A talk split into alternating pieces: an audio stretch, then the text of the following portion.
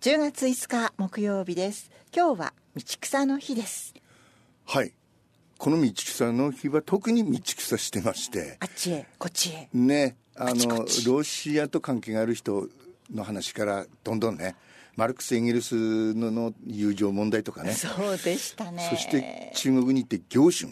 ね、行春の偉い殿様じゃなくて王様そしてずっと流れて流れて陰の中央という悪い王様、そこにくっついたのが、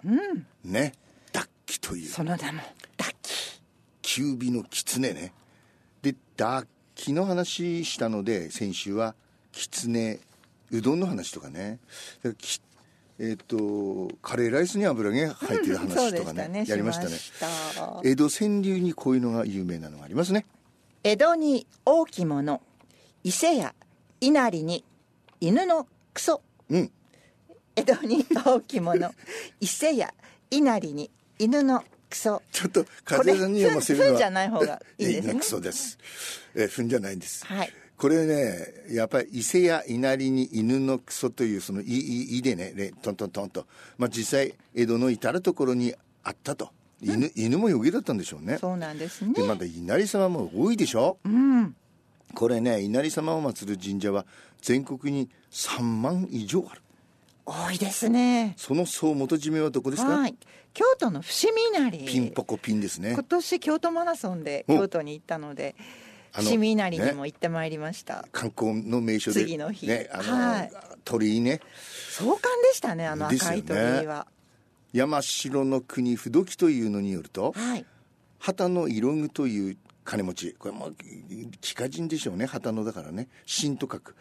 えーこいこいつがね稲を積み上げてまあおごり高ぶって、これ本当はさ善行あるというか、まあまあ、稲も稲はね金の象徴ですけどで文字文字ついでねその文字をにいゆ弓でいたりして、そうするとその餅は白鳥となって飛び立ってある山の峰に舞い降りたそうですそこにまた稲がなっただからへえ稲なりと称して社殿を建てた稲なりうんそそれで、うんわかりますね稲荷ねで同様の話はね文後国不動にもあるそうで稲荷の語源は稲稲ハエルで稲稲なりつまり農耕の神様ですよねそういうことですねところが江戸時代にその江戸にいっぱいあったさ、伊勢や稲荷にはい犬のクソ、そういえば悪者は「うんうんうんそっちも悪悪じゃの、んいっちもや一斉や伊勢屋じゃないんだね伊勢屋はいいもんです ねそれくらいでこの稲荷様がいっぱいあったってことは商売の神様ですよね,、ね大きなその、まあ、町家でははい自分の庭にもね稲荷様が祀って、なんでなんで農耕の神様から商売,、商売になったの商売繁盛も祈願したい人が増えたうん農耕の神様から急にはい商売に なるの、室町時代になると、はい経済が大きく発展していくことからええ稲の成長を経済の発展と捉えて稲荷様は商売繁盛の神様として拝まれるようになったと。でねは話が長くなりましたが稲荷神社と関係が深いのが狐でしょ。ではい狐に油揚げって狐に油揚げやったら見向きもしないという話もありますがどうしてか春になると山から降りてきて田んぼを動き回るという狐の習性があるんだそうです。で山の神が春に山から降りてきて稲の生育を助けるという言い伝えと合わさって、い稲荷様と狐がくっついた、らしいうんそして一方稲荷神社に立てかけられているのぼりにね「抱きに天」と書かれているの木だ見たことないですけど「うんだ」はね見なかったっていうかだ気はがつかなかったですね、うんダビニフスの「ダ」ねはい「木は吉」「には天さん」ね「天」はお天と様天ですね「抱きに天」抱きに点これね抱きに天ってどんな神様かというとね6ヶ月前に人の死をし死んじゃう能力を持っている死んじゃうのわかまあ予見ということですかそうですねでその死ぬのを待って、うんはいその心臓を食っちゃう神様ええ怖い怖いなのでこういうこういう神様を祀るんでしょううんでどうしていやじゃあ狐は動物の死骸の内臓を食っちゃうという狐の習性とこの神様滝にテントがこう合わさってこれまた狐とお稲荷神社に関係がしたのではないかという、なかなかこう長い長い話っぽいですねそしてこの間やりました狐はねあのシュンとしたその姿形が美少年にも例えられるそしてね、えー北極狐っているんですってねこれ北極狐うんとっても美人な狐です、うん特に冬になると全身ふわふわの純白な毛皮に変身しそれがまた好奇にさえ感じます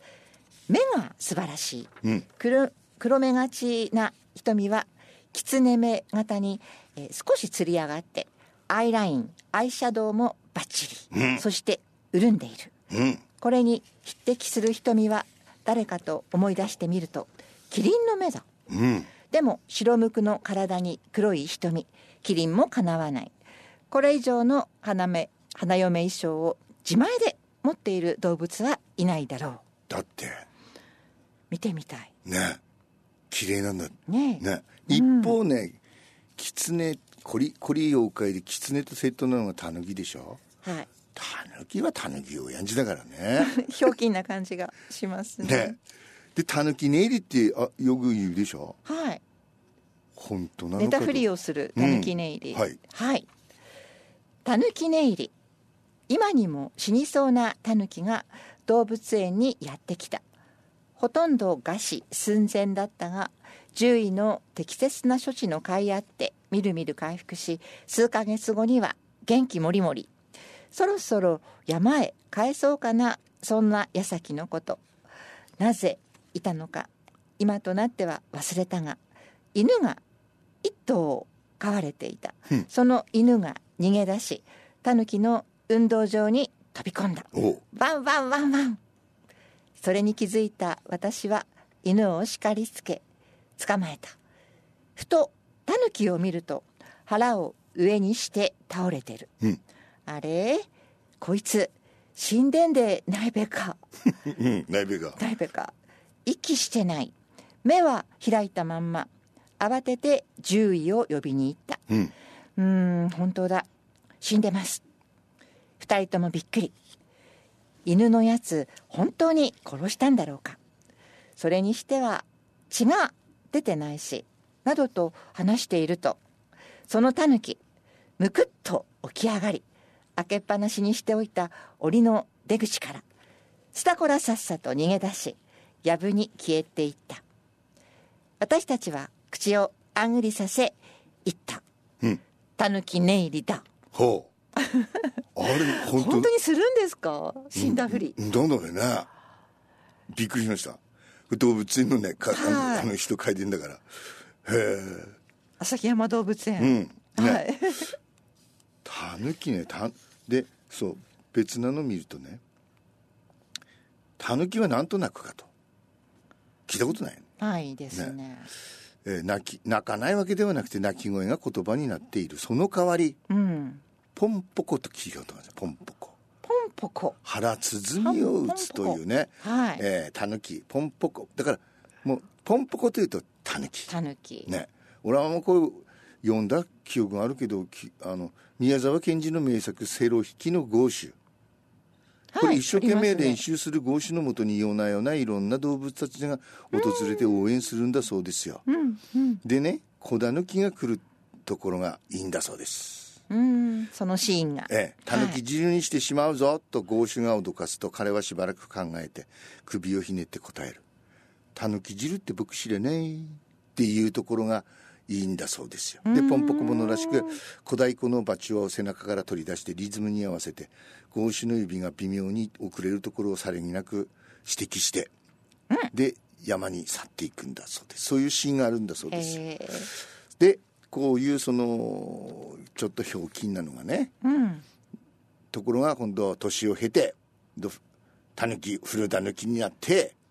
タヌキ親父になってでタヌキ寝入りをすると、ええ、もういつしか煮ても焼いても食えないような汁物になってしまうというところが面白いとうん、タヌキ寝入りは本当でしたがそうですね。タヌキ汁ね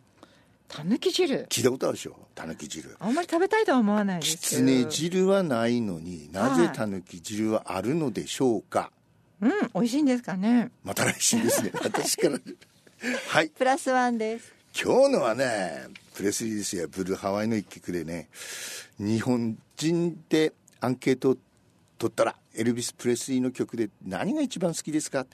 必ずこの曲が1位ですレターメン、好きにならずにいられない。Can't help falling in love。